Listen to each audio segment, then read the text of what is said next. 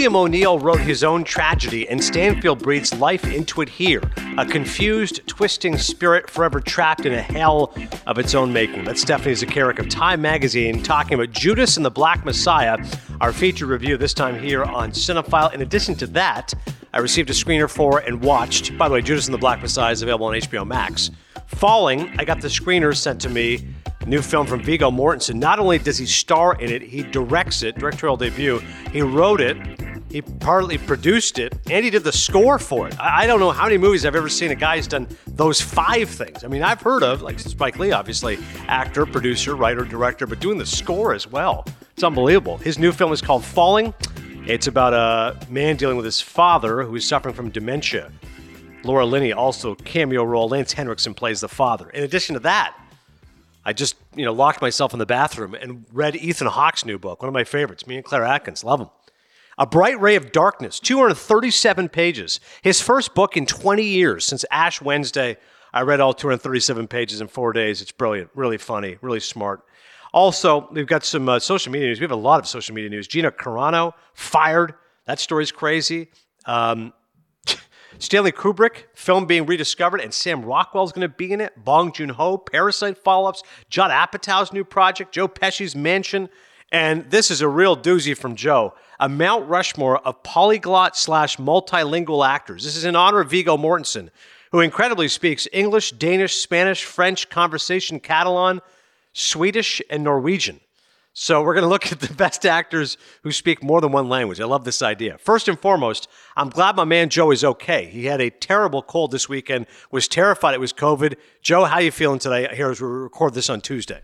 I am feeling much better. Thank you for asking. I, I, locked myself in my room. I slept all weekend. I feel much better now. I got tested a million times, and I was assured by the doctor that it wasn't anything serious other than the common cold. So I am feeling much, much better. Thank you for asking, Adnan. Of course, man. A common cold, which had an uncommon effect. So it definitely knocked you for a loop. But thank God, as we were saying off air, I mean, we're 11 months now into this COVID nightmare. I, I, couldn't imagine getting it now. It would just be so incredibly frustrating after being so safe for so long. So thank God you're okay. Uh, as always, please go to Apple Podcasts where you can subscribe, rate, and review. Alex VC, great podcast. I've been a loyal listener since day one. Adnan's knowledge of film is mind blowing. Some podcasts have a sweet spot time limit. This one doesn't have one. I can listen to talk movies all day. You're the best, Alex VC. Podcast has inspired me to want to watch more movies, expand my film horizons. Would love a weekly what to watch segment with suggestions for non current movies, maybe with an analysis the following week after you've had a chance to watch. That's kind of like the rewatchables, Alex, which, by the way, tremendous episode. They reviewed one of my favorite films of all time. That would be Taxi Driver for the 45th anniversary. It was Bill Simmons. Uh, Sean Fennessy and Bill Hader coming off the top rope. That's right. We love Barry, and Hader is a huge fan of Taxi Driver, so he was along for the ride. Had some great insights. I'll tell those a little later on. Um, but that's a good idea, Alex. Maybe I'll talk to Joe. Maybe we'll do that once in a while. We'll do some old movies and uh, bit of a rewatchables theme. Meh, meh. Never heard of Minari, but love the review. My family vacation in the Ozarks in the summer. Yeah, the lake people are different. LOL. Uh, the bad guy 127 also offering T. Brad gave us five and a half Maple Leafs. Wow, I'm paraphrasing here, but this is a great pod for fans of cinema. A little bit of old films, a little bit of the new stuff, all of the Scorsese. That's right.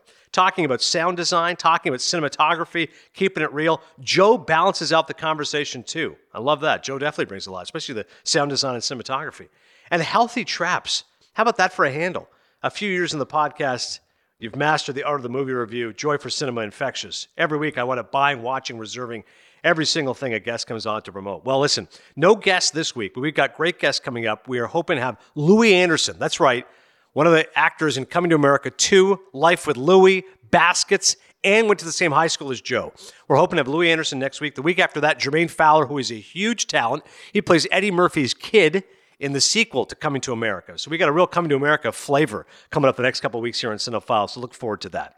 Let's kick it off here with Judas and the Black Messiah. I don't know much about the Black Panthers. Going in, I would probably know most of the average person knows. Black militant group, uh, scary for much of middle America, hates the police, F the police, you know, take out the pigs, all that kind of stuff. But maybe a very important political group and, and really tapping into at the time a real growing sense of anger and frustration and resentment that black people had felt in America for years. So when Judas and the Black Messiah pops up, I say, hey, I can't wait to see this because you've got rave reviews for the actors. You have an eye popping 97% critic review on Rotten Tomatoes. And you've got a story which I'd like to learn more about. Here's the synopsis FBI informant William O'Neill infiltrates the Illinois Black Panther Party and is tasked with keeping tabs on their charismatic leader, Chairman Fred Hampton. A career thief, O'Neill revels in the danger of manipulating both his comrades and his handler, Special Agent Roy Mitchell. Hampton's political prowess grows just as he's falling in love with fellow revolutionary Deborah Johnson. Meanwhile, a battle wages for O'Neill's soul. Will he align with the forces of good or subdue Hampton and the Panthers by any means as FBI Director J. Edgar Hoover commands. It's directed by Shaka King, only his second feature, one of the films that was featured at Sundance. By the way, we have a Sundance recap coming up, virtual Sundance this year, of course. We're not all frozen in Park City, Utah. Shaka King and the movie were actually at Sundance as well, just to give the film some more oomph. Daniel Kaluuya is the headliner, not necessarily in terms of plot time, but I think he's the headliner in terms of he's the guy that you come out and say, hey, dude, this guy's unbelievable. Like, forget about screen length. He owns the screen. It's a commanding performance. It could win an Academy Award. He just got nominated for Best Supporting Actor for the Golden Globes. The Globes are coming up on February 28th, hosted by Tina Fey and uh, I believe Amy Poehler as well, of course. And Kaluuya also got nominated for a SAG Award, Best Supporting Actor. He might be the frontrunner to win this award, and it's easy to see why when you watch Judas and the Black Messiah. It's a charismatic performance. It's volcanic at times. It's quiet and restrained, especially in the moments with his wife, Dominique Fishback. It's got all the rabble rouse you'd expect. I mean, it's a role. If you're an actor, you can't wait to do a role like this. Are you kidding? Black Panther leader. You're gonna have lots of big speeches. As I said, volcanic outbursts, and at the same time, have a real sense of heart and empathy about you. Because if you know the real story, it ain't gonna end well for Fred. Kaluuya, masterful. And think about this: if he gets nominated, you know, he was a surprise nominee for Get Out at a very young age, he could be nominated twice. In terms of for a black actor, two Best Actor nominations, I think he'd be the youngest ever. I mean, there's no way. Uh, I, I, mean, not no way, but I don't think uh, Sidney Poitier or Denzel did this. So. Uh, good news for Kaluuya if he gets a couple of nominations here. What's also known as Lakeith Stanfield. Now, he plays the main character. Now, I've been on record as hating on Sorry to Bother You. Uh, my Sundance experience a few years ago with Ben Lyons, he and I both thought the movie was atrocious. At one point, he could tell how much I was hating it. I could tell how much he was hating it. And he leaned to me and just kind of laughed and said, Welcome to Sundance. I think it was a scene where Armie Hammer talks about horse cocks. And I go, Okay, I think I've had enough of this movie. And then, of course, the reviews came out. And I said, Okay, this is why you can never believe the critics totally. They gave it like 94%. I go, I don't care. I don't care what anyone says. That movie stinks. Having said that, I'm not going to deny Lakeith Stanfield is talented, especially when I watched Judas and the Black Messiah. He is excellent in the film as Bill O'Neill. And it's interesting because I just reviewed Donnie Brasco, which is about an FBI agent going undercover, infiltrating the mafia. In this case, this is a guy infiltrating uh, the Black Panthers. So I, I, enjoyed seeing that similarity. What's it like to uh, infiltrate something that you believe to be nefarious and may or may not be. And the further you get into it, the deeper you go, just like the movie Deep Cover. Remember that movie, Jeff Goldblum, Laurence Fishburne. The deeper you go, uh, you start to sympathize with the enemy, a little bit of Stockholm syndrome, so to speak. So Stanfield, I think, is really good at showing the angst of his character, the duality of his nature, and just how stricken he is with grief as his conscience starts to eat at him. What should he do? Should he turn in Fred? Or is he actually fighting for the right thing? Jesse Plemons, small role but pivotal role. I, I love him because I just think he reminds me of Philip Seymour Hoffman, who I wish was alive still and still making great movies. But Plemons is a good actor in his own right, good in The Irishman, good in Fargo. Here he plays Roy Mitchell, the FBI agent. The way he just has Lakeith Stanfield by the gonads. I mean, every time Stanfield's trying to get out, you can just see Plemons just twist the knife like, hey, buddy, I could just make a phone call to the Panthers, let them know who you really are, let them know that you're an FBI agent. Good luck. You're not going to see the light of day. So I think the movie's really held together by those three performances. Fishback is also good as the female ingenue. Martin Sheen, small role. I was stunned. I go, is that him? Yes. It's Martin Sheen playing J. Edgar Hoover. Ultimately, it's a story I didn't know much about, but I wanted to know more about. Title, by the way, is great. Going in, I was like, I don't really understand this title, but now that I've seen the movie, I go, what a great title Judas and the Black Messiah. Um, ending is surprising as well. I thought it was smart, it was tightly constructed, it has excellent performances. I know for some, maybe it'll take a little while to get into because it is a drama and it's not exactly hard hitting out of the gate. But the more I was into it, the more I was enveloped in it. I'm giving Judas and the Black Messiah three and a half Maple Leafs. Joe? And and I could not agree with you more. I watched this movie and I was just blown away by Daniel Kaluuya's performance uh, and Lakeith Stanfield. I, I I agree with you. I think he could be the front runner for Best Supporting Actor at the Oscars this year. But I'm noticing a theme, and let me know what you think, because I feel as though Leslie Odom Jr. could get nominated for One Night in Miami for Best Supporting Actor, and Sacha Baron Cohen for The Trial of the Chicago Seven. So that's three movies where that that focus on the late '60s and racial racial tensions at that time. I thought it was a fantastic performance, but I didn't realize until the end how young Fred Hampton was. Did you know he was only 21 when he was killed? That's a great point, Joe. I didn't know that either. And watching Kaluuya, who looks a little different. I mean, I don't think he's uh, fat, but I think he's put a little bit of weight for the role, and he just looks older and he looks a little more like not heavy set. Again, maybe he's a skinny guy in real life. He's fit, but I mean, he just looked maybe 15, 20 pounds heavier, face looked a little more sunken in. That's why I was kind of shocked. Uh, but I'm with you. I thought he was like, I don't know, 28, 29, maybe 30. Maybe facial hair always adds a couple years. 21. I'm with you. I was shocked this guy was gunned down uh, so early in his life. Yeah, I thought it was fantastic. I would totally recommend this movie. And Martin Sheen as J. Edgar Hoover. You're right. I did not recognize him with the you know face makeup on until maybe halfway through the movie. Yeah, I agree. Martin Sheen, to always see him in acting. Uh, I love Martin Sheen. Just makes me want to go back and see some Martin Sheen movies like Apocalypse Now or Good early friend of Al Pacino. People don't know that. Pacino and him never actually, I don't believe they've ever been in a movie together, but early on in their career, they were doing some plays together. They remained good friends. Every time I see Marty Sheen, I think of that connection with Al. A.O. Scott, The New York Times, O'Neill's duplicity and Stanfield's twitchy, vulnerable, quick witted performance is the engine that drives the plot. That's the same A.O. Scott, by the way, who named Borat as the best picture of 2020. That's why I like A.O. Scott in the New York Times. May Abdul Baki of Screen Rant, Judas and the Black Messiah can be incredibly gripping at times, with the narrative downplays both Hampton and O'Neill stories to its detriment. All right, so Mae is not as all in on this one. Next movie is called Falling. Viggo Mortensen. He's a guy named John. Lives with his partner Eric and their daughter Monica in California, far from the traditional rural life he left behind years ago, while his conservative father, Willis, played by Lance Henriksen, lives alone on the isolated farm where John grew up. In the early stages of dementia, Willis is brought to John's California home to help him relocate. Unfortunately, their best intentions ultimately run up against Willis's adamant refusal to change his way of life in the slightest. Yep, he's dealing with dementia, and Viggo Mortensen said this was a labor of love. I don't know if it was his father or his mother maybe it was even his uncle. I can't totally remember. I've seen him on the talk shows, Colbert and Kimmel and such, talking about the fact that he had to deal with a loved one dealing with dementia. He said so often he thinks the movies get it wrong. If you have dementia, you think everything's all right. So he said, I wanted to make a movie showing that, at least from that character's perspective, everything's okay. He doesn't know he's losing his mind. And he said, too often I think movies don't get it right. So this is why he was compelled to make this movie. As I said, wrote, directed, starred, did the score. I think it starts out really well. Uh, I've talked to Viggo Mortensen before here in Cinephile. He was one of the first great gets we had on Cinephile. Go back and look it up. I want to say 2016, 2017. Captain Fantastic, he was promoting, for which he got nominated for Best Actor. Great guy. Before we got rolling, my cousin had texted me. He goes, Hey, just so you know, he's from Watertown. So I grew up in Kingston, Ontario. Watertown is right across the board, It's an hour away.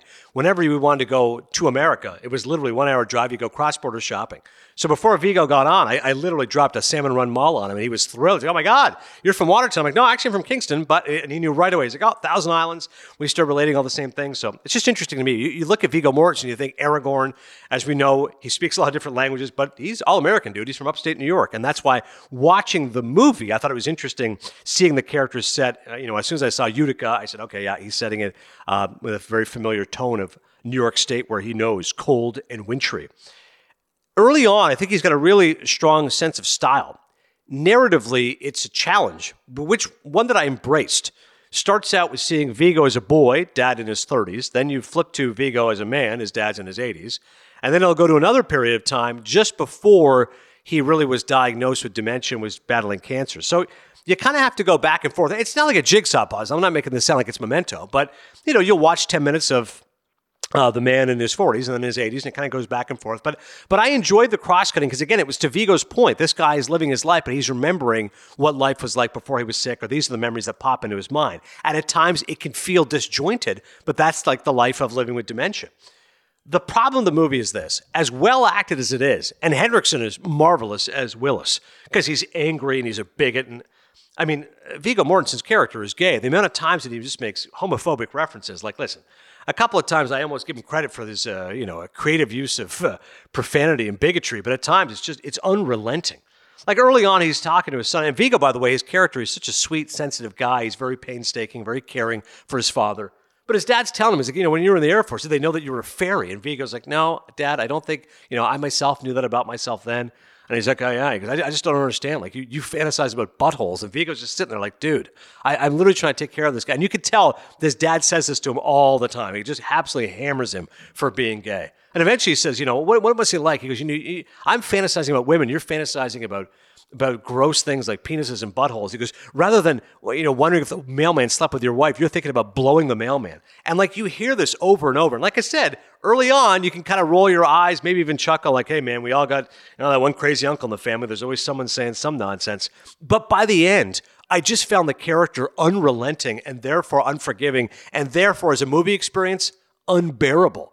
I mean, he's a tiresome character. He has literally no redeeming qualities. He's a terrible father. He was an awful husband. He's been married twice. He just spews bile. He's a bigot towards gays, other races. I mean, he's just, he's a total jerk.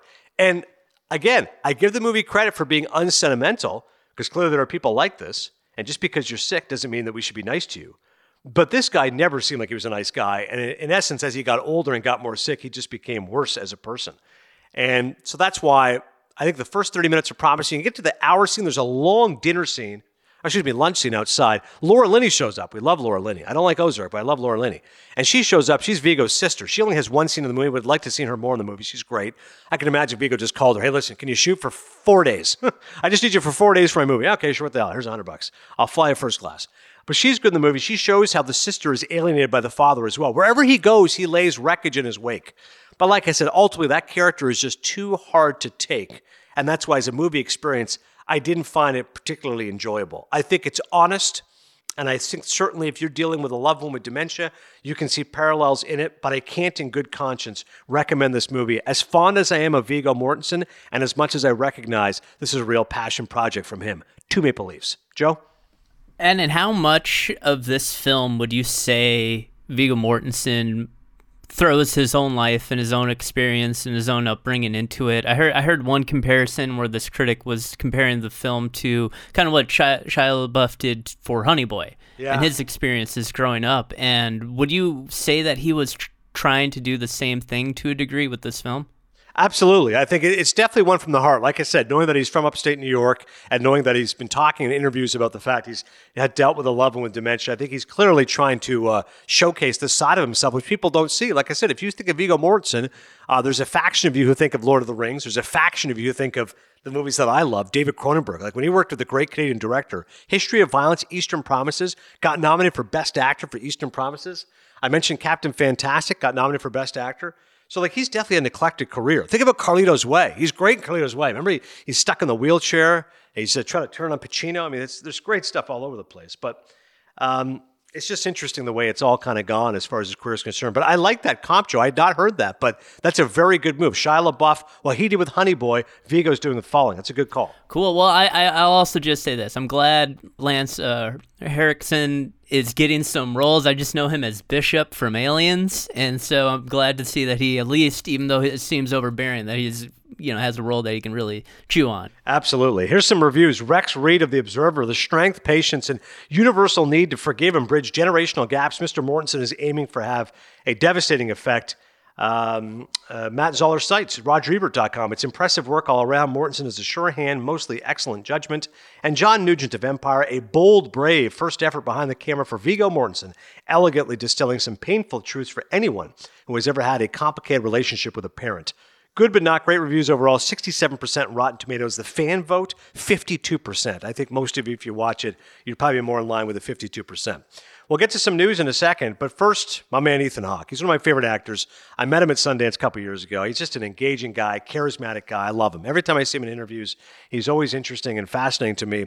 What's notable is that if I said Ethan Hawke to you, you'd think, well, the movies that would come to mind are actually not my favorites, but Dead Poet Society, Reality Bites, Gattaca, Training Day. I think Training Day is pretty good, but the rest of those I, am not particularly enamored of. I love him because of First Reform, that great film he made with Paul Schrader, in which Schrader finally received his first nomination for Best Original Screenplay. Hawke should have been nominated, was robbed. He won Best Actor by the New York Film Critics and LA Film Critics that year. I love a film called Born to Be Blue, great jazz film in which he played Chet Baker. Uh, I like a movie called The Phenom a lot, Ethan Hawke and Paul Giamatti. Not many have seen it. But he's an eclectic guy. He's a four time Academy Award nominee for Best Actor and for Best Screenplays. Of course, I did not mention what I also really enjoy the Before Sunset trilogy, which a lot of people love, especially if you love indie movies and such. The guy's also been Hamlet. I mean, it's unbelievable. Um, so he's obviously been all over the place. And I think it, Stephen Colbert made a great point to me. He goes, Listen, I, I watched this last week, the interview. He goes, You know, you've done a graphic novel, you're an actor, you're a writer of screenplays. You've written books, including this new book, A Bright Ray of Darkness, his first since Ash Wednesday. He said, You're a musician, uh, you're a documentarian, you're a director, to direct a movie called Blaze, which is what she was promoting at Sundance a couple years ago. He goes like, what, what the hell? Like, what? And Ethan Hawke laughed. He goes, I get asked this question a lot. The best way I can describe it is that, I think if you're at a university, you see the engineering building, you know, you see the mathematics. If you see the arts, that's me. Like everything about the arts, I'm into. So anything with the arts, I'm going to do, whether it's music, whether it's writing, whether it's directing, whether it's, you know. So then Colbert said, well, are you a painter? Like, do you, uh, do you, are you a sculptor? And he thought, said, no, I, guess I could probably do a little bit of that stuff because I do watercolors with my kids. But I just found him to be a fascinating guy because he really puts himself into all of his work. And The Good Lord Bird, which I reviewed the first episode of Showtime, is another example of that. He got nominated, unsurprisingly, at the Golden Globes. And just like when you think, I can't get enough Ethan Hawke, you get more Ethan Hawke because you get this new book called The Bright Ray of Darkness, which, like I said, I read in four days. Here's the story. The blistering story of a young man making his Broadway debut in Henry IV just as his marriage implodes. An utterly transfixing book about art and love, fame and heartbreak from the acclaimed actor, writer, director. Hawke's first novel in nearly 20 years, embracing meditation on fame and celebrity and the redemptive, healing power of art. A portrait of the ravages of disappointment and divorce, a poignant consideration of the rights of fatherhood and manhood, a novel soaked in rage and sex, longing and despair, a passionate love letter to the world of theater. Hawke's narrator is a young man in torment, disgusted with himself after the collapse of his marriage, still half hoping for a reconciliation that would allow him to forgive himself, and moves on as he clumsily and sometimes hilariously tries to manage the wreckage of his personal life with whiskey and sex. What saves him is theater, in particular, the challenge of performing the role of Hotspur in a production of Henry IV under the leadership of a brilliant director, helmed by one of the most electrifying and narcissistic Falstaffs of all time. Searing and raw, A Bright Ray of Darkness is a novel about shame and beauty and faith and the moral power of art. Is it just me or does it sound like Ethan Hawke's life, right? That was my first thought. I go, hang on a second. Really a talented actor, artistic, and all of a sudden taking heat for his marriage falling apart. Well, he met Uma Thurman on the set of Gattaca, a year later married, had a kid right away, two kids overall. Six years later, marriage is over. Rumors were he cheated on her with a nanny. He denied that he cheated on her with a nanny, but he's now since married to the nanny. Ryan is her name. He has two more kids. So in reading the book, I was laughing, going, okay, I think Ethan Hawke has taken a blowtorch to his own life. The first few chapters in particular are hysterical. He is this well known actor who, whether he's getting into a cab and the Indian guy starts making fun of him, going, Oh, guy, I saw the tabloids about you. Buddy, how could you cheat on your wife? She's unbelievable. Instead of Uma Thurman, world class actress, he makes the woman in the book a world class rock star, but still somebody who's very famous, very glamorous, and beloved by all. And there's one chapter in there which is, God, this got to be from this guy's life. I mean, write what you know, right? There's a chapter about how the woman is getting decked up and he's looking after the kids and she's living her life and he's resentful of her. And I kept wondering how much of this is Ethan Hawke's life? How much of this was his marriage to Uma Thurman? So I give him credit for putting his own life in there and at the same time being very self-flagellating. I mean, his his main character, it is hysterical how much this guy's getting beaten up. Like I said, by the other actors in the cast. How could you cheat on your wife? Oh my God, she's so perfect. How could you do that to her? Whether it's people in the street, even when he's meeting women, he's a good-looking guy, 32. One of the funniest chapters in the entire book. He meets this woman who's 21 years old. He keeps referring to her as Brigitte Bardot because she's so pretty and like he's losing his mind. And at the same time, I'm like, this is not going to go well. I'll read it to you. Uh, page 50. I immediately made eye contact with a dead ringer for a 21 year old Brigitte Bardot. The woman was a stone cold fox. She was a walking key lime pie, if you love key lime pie. She was the type of woman that even heterosexual women would love to see naked. Her tits were huge, gravity defying. She could drive cross country for a month, not change her jeans, and her pussy would still smell like crushed roses. Her hair fell softly with each gentle toss of her head, moving like the mane of a unicorn. She walked over to me and in a dopey Midwestern accent told me that she had my picture on her locker back in the 12th grade, three whole years ago. That's nothing to be embarrassed about, I said, smug and cocksure. Later on, they start flirting, and uh, the guy that he's with tells him that his wife is now making out with Valentino Coventino. I asked Dean before he left, who's Valentino Calvino?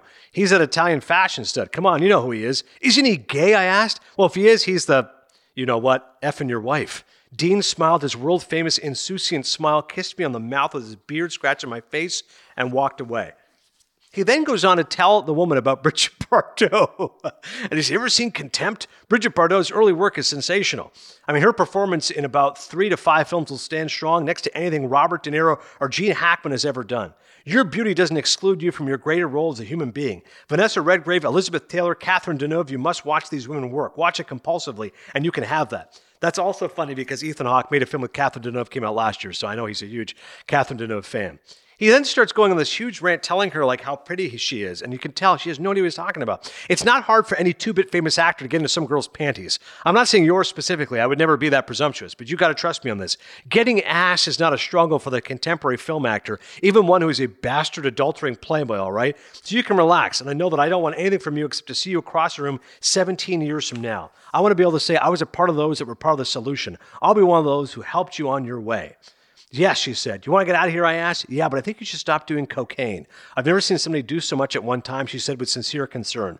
I looked at her completely deadpan. I had no idea I'd even been doing it, but it seems I was cutting up lines for two of us and then doing them both all by myself. like it's just unreal. This guy's a total train wreck. Of course, he takes her back. He's now he's frolicking with her in the water. I was feeling like Errol Flynn. The stars were bright. I could see Brooklyn. I could see Central Park. Uh, the girl brings along a friend. I could see two young mermaids with their heaving breasts bouncing playfully. I could hear their giggles and swarms. I thought about my children and their laughter.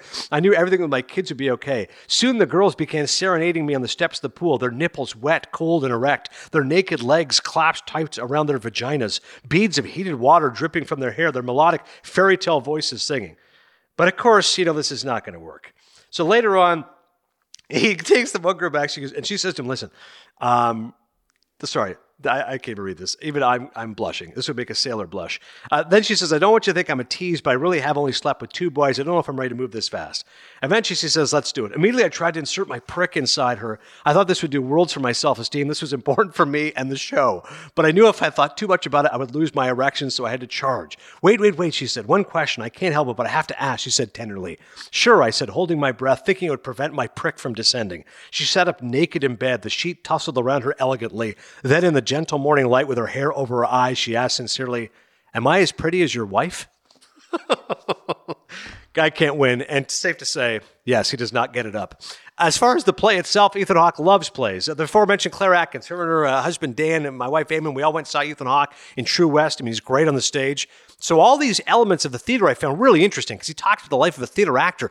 One thing you never think about theater actors, they're terrified of losing their voices because it's such a long run and there's so much stress on their voice. So there's got stretches in here. It's so funny. He's so self-destructive. He's smoking, eating ice cream sandwiches, but he's scared to go outside when it's cold because he doesn't want to lose his voice. He's conserving his voice even throughout the day. I was watching Stanley Tucci in an interview, and he goes, "Oh, Broadway's the worst." Because people think it's so great. He goes, "Listen, you you, you get up." At, at 10 o'clock because you didn't go to bed till 1 from the night before. You don't get to tuck your kids into bed. You don't see them in the morning when they go to school. You putt around for a couple hours, do what you need to do. You maybe get an exercise in. By 3 o'clock, you're thinking about the show. You go to the show, you rehearse lines, you practice, you do the show, you're exhausted, you go home, nobody's awake, you have a couple drinks, and you go to bed at 1, and you've got to sleep till 10 because you got to get your sleep. He said, It's an awful life. Stanley Tucci goes, I would never like doing it. He goes, I like short runs. He goes, Me and Tony Shalhoub would do four weeks on Broadway. That was fine because I never liked the idea of like six months of doing this. And this character, Ethan Hawke's character playing, you know, Hotspur, which, by the way, Henry IV is one of my favorite Shakespearean plays. I mean, the reason I love it, my English teacher, I'm still in touch with Peter Peart, is the best. He loves Falstaff.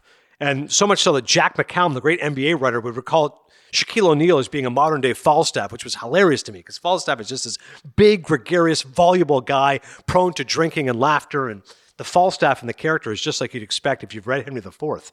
But I thought you know, overall, I'm going to give it three maple leafs. The reason why is I thought it would be funnier. Like those early passages I read was what I really enjoyed. The second half of the novel gets a little bit deeper, a little more melancholic. I didn't think it was totally working. There's a subplot about the main character and his father, which I thought was touching, but felt a little forced to me, a little bit contrived. You know, as far as celebrities writing books, I, I, I preferred uh, Jim Carrey's book, which I thought was more absurdist and more satirical. But this is definitely uh, has a lot of heart and it is funny. And like I said, it's definitely self-flagellating. I think Ethan Hawke is definitely putting himself through the grinder, and it's definitely a worthy book of reading, especially for its insights in the theater and just how an actor prepares and how their personal life can just completely unravel. Ron Charles of the Washington Post explores the demands of acting and the delusions of manhood with tremendous verve and insight, the work of an author who knows every aspect of the profession from the inside. Hawke is a genius at conjuring the hush of the auditorium, the thrill of live actors, the magical sense of performance moving through time. He's written a witty, wise, and heartfelt novel, a deeply hopeful story. Bravo.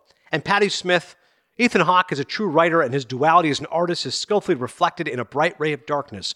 Hawke circles, descends, and crawls into his character's skin. Grimy shadows pass over the footlights into the bowels of the theater, where a struggling actor, perhaps mirroring the writer, seeks the vine of redemption and claws his way into becoming. Bright Ray is a riveting work. Joe? And I'm noticing a theme that it kind of seems like another uh, piece, kind of like what Shia LaBeouf did for Honey Boy. Ethan Hawke's kind of doing with a, a, bright ray of darkness. Would you agree with that? Yeah, I mean, listen, I, I looked it up. He, he, swears he did not cheat on uh, Uma Thurman with the nanny, but this character is definitely a philanderer and gets taken to the woodshed about it. So I, I, think you're right. I think all these guys are are using their art to kind of explore different aspects of themselves, playing with their persona. I think Ethan Hawke knows what we think of him. Maybe people think he's pretentious. He's been an actor for like, you know, 30 or I think he's been an actor for like 40 years. So he knows what people say about him and, and he's able to, like I said, have a real sense of humor about it. So yeah, just like Honey Boy, just like Falling, we've got Ethan Hawke and A Bright Ray of Darkness. I recommend it. Oh, right. I can't wait to read it then. And, and do you, I mean, I know you read a few excerpts, but overall, when reading the book, do you get a sense, like, can you hear his voice? Does his prose kind of reflect his acting or his cadence and speech? I mean, do you get Ethan Hawke? Do you feel like you're reading him when you read it? Yeah, especially the main actor, but especially when he's talking about acting. Because again, I think if you like Ethan Hawke as I do, I think he's smart and gifted. If you don't like him, you think he's a bore and pretentious. So I think at times the character comes across like that, which I thought was funny. If I have another criticism of the book, it's very dialogue heavy. I'm glad you mentioned the prose. I wish he'd written more prose. I mean, it's just a lot of dialogue from different characters, and it's well written and it's funny. But I, I like a good balance. And I'm reading fiction. I like to have prose and dialogue. I think he's a better writer when it comes to prose than he shows. It's just a very dialogue heavy novel. But the good news is that's why I was able to read it so quickly. When it's dialogue, you just kind of fly through it. So it definitely has a bit of his voice. All right, coming up after the break, entertainment news, the Mount Rushmore of polyglot actors. Next.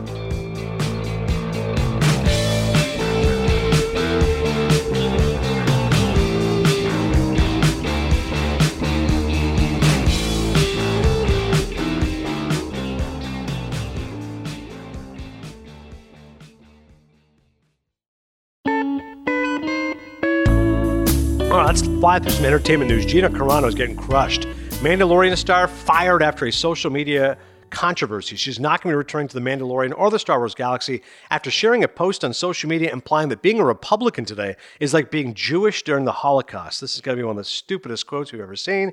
And this is not the first time Carano has been the focus of social media ire for political comments. Last November, she issued contentious tweets, one in which she mocked mask wearing amid the novel coronavirus pandemic, and another in which she falsely suggested voter fraud during the 2020 presidential election. So she's a real piece of work, isn't she?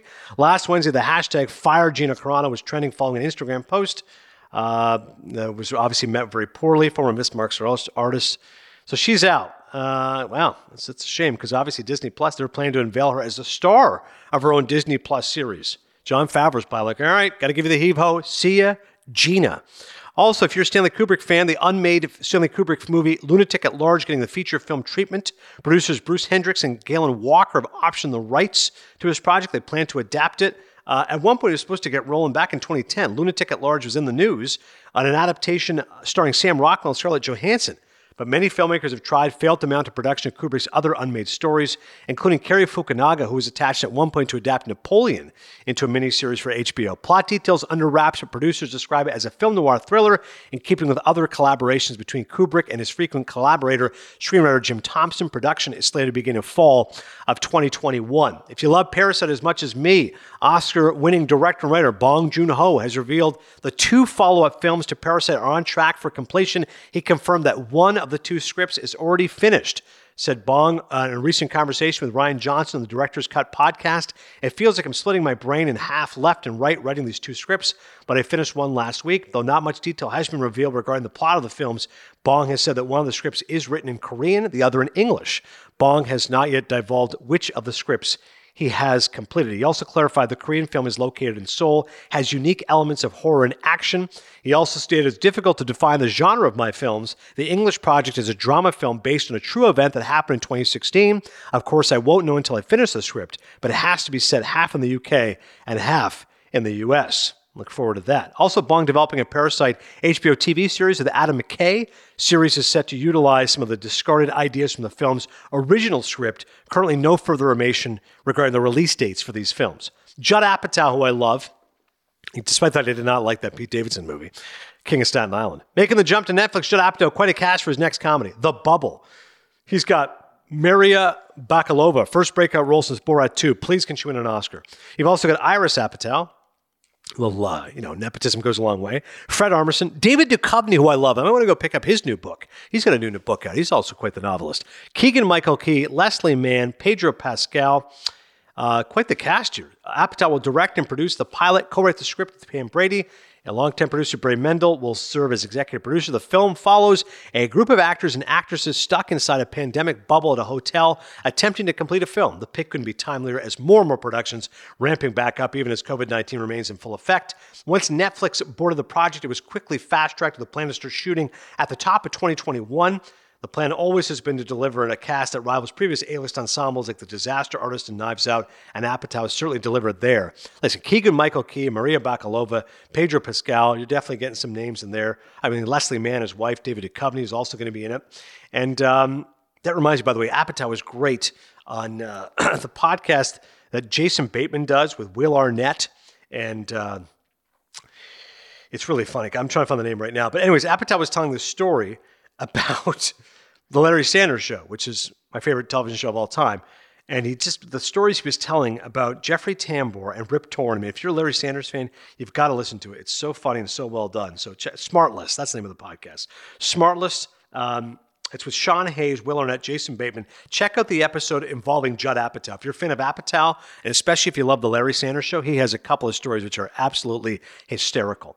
One more bit of news here Joe Pesci Lavallette, New Jersey mansion, already been on the market for a couple years. Photos from its Zillow listing. That's right. At first glance, the home pretty much resembles how one would imagine a $6.5 million New Jersey abode. All white, everything spiral, staircase, gaudy accent furniture. It only takes a few houses to realize this isn't just Joe Pesci's house, it's a shrine to all things Pesci. Perhaps one room decorated with your acting career's awards and memorabilia. But this is Joe Pesci. Eight bed, eight bath, 7,200 square foot Joe Pesci shrine, complete with Gone Fishing posters, framed black and white Raging Bull press photos, what appears to be a Pesci meme blown up to wall art size. Also, an antique barber's chair in there because, of course, Joe Pesci is the kind of guy who wants a fancy in house hair and shave appointments.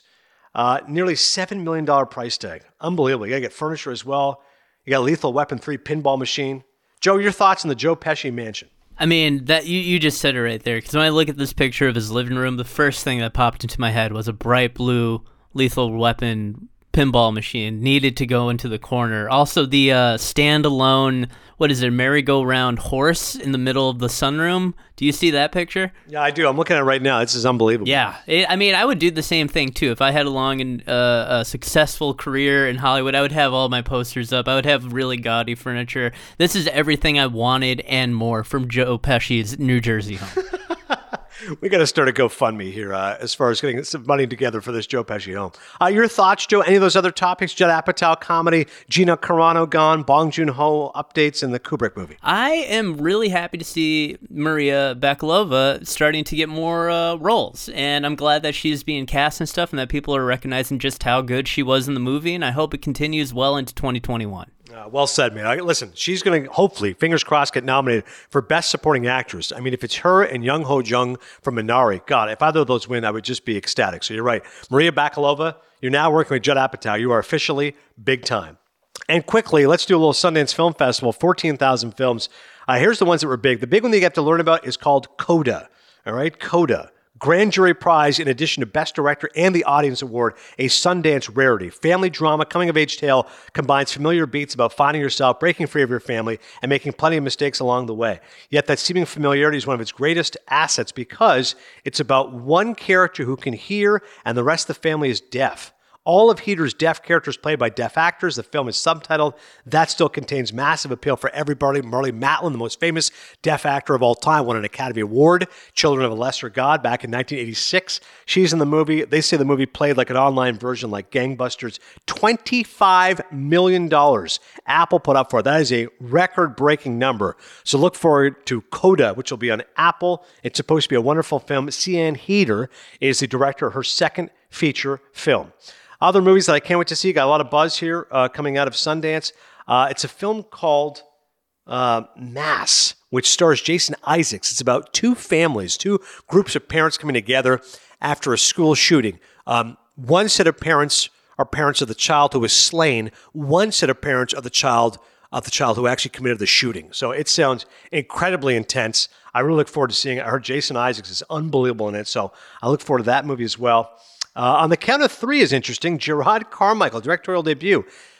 A dark comedy. Longtime friends Val and Kevin pointing handguns at each other, part of a suicide pact. That's what it's called in the count of three. They have a suggestion. Let's postpone our plan for 24 hours, spend the last day of Earth enjoying some borrowed time together, and then we're going to kill ourselves. Apparently, it's funny and interesting. It could be a little bit glib, but it actually comes out rather well. Passing is a movie. I'm surprised this did not get bought yet. Um, I thought this was going to be a big contender. Rebecca Hall, who herself is a biracial, um, this story is about 1920 set Harlem. It's inspired by author Nella Larsen's life. One character, uh, sorry, both characters are biracial. One passes as black, one passes as white. They're both childhood friends. Actresses played by Ruth Negga and Tessa Thompson. Apparently, it's supposed to be an excellent movie. I mean, the crux of the obsession is that both of them are light skinned enough to pass as white women, and one of them has chosen exactly to do that.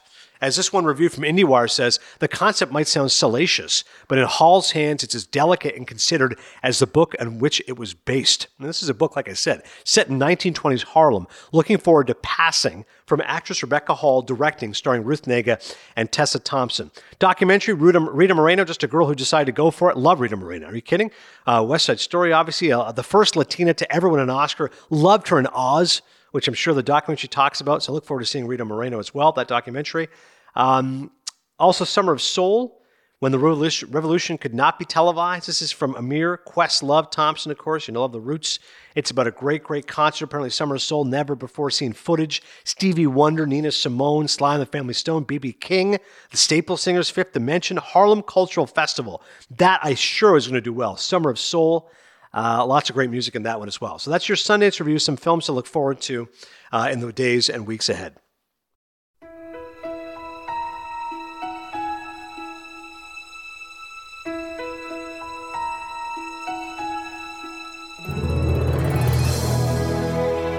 Mount Rushmore.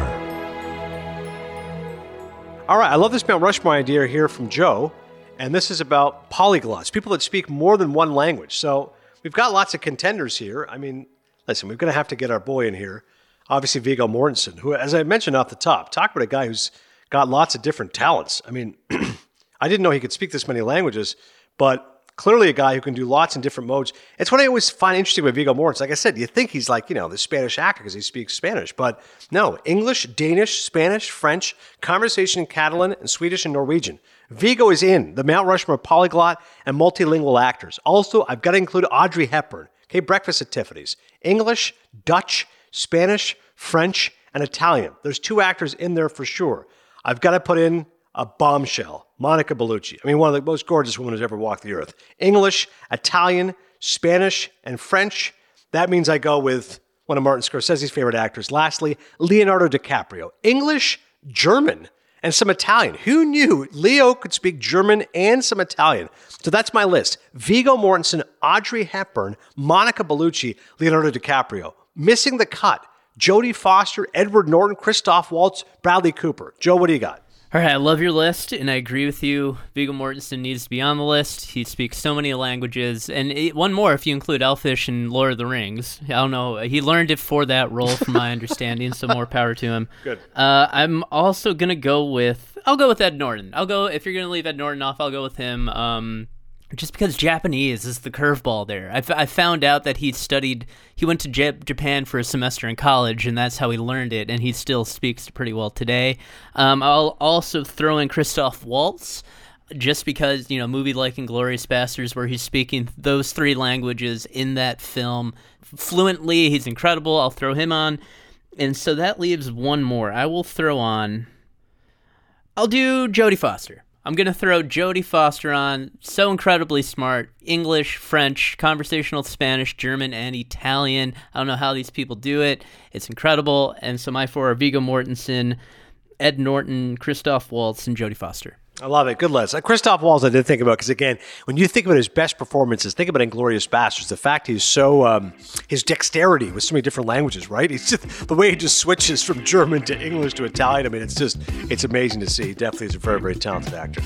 All right, that's Cinephile for this time around. Like I said, hopefully uh, good guests coming up. Louie Anderson planning for next week. The week after that, Jermaine Fowler. Lots of coming to America conversation. Look forward to that. Look forward to you being a part of the Cinephile ride. Until then, I'll see you at the movies.